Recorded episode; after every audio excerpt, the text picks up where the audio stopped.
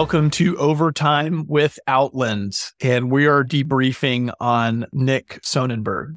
We covered a lot of ground. His book, Come Up for Air, he takes the most modern and up to date approach to time management and efficiency with teams.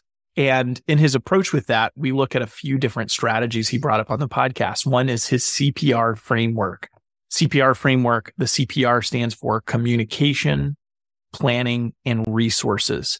Together, if you maximize uh, the, the efficiency of your communication, you have uh, developed resources using tools like Loom to record videos, to have onboarding systems, and your planning for your team meetings is efficient. You have operational efficiency.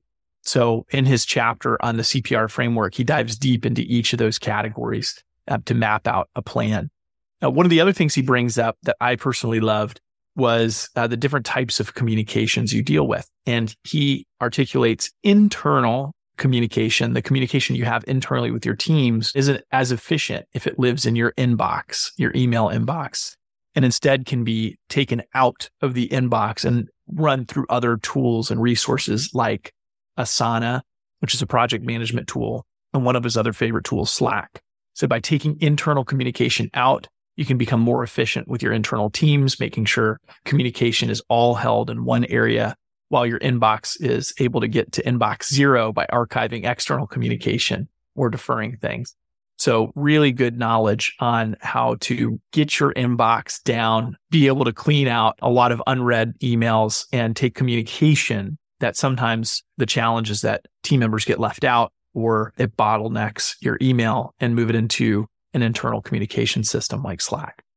Lastly, Nick points out from a personal anecdote that efficiency doesn't always mean to go back to work now that you've gotten more time back in your schedule. Um, it can, but one of the things that Nick realized and some of the advice he would give to himself as a 21 year old as he was getting into quantitative and uh, high frequency trading is that we're not always the best at taking time for ourselves. The point of efficiency and time management isn't again to continue working more hours, just more efficiently. It can mean the idea that because you're more efficient, you're able to take the time that you need to maintain creativity, to do what's healthy for you. And for him, that meant joining masterminds and creative groups that get to pour into him. For me personally, sometimes that means a vacation and getting away from being in the weeds to be able to reflect on the business.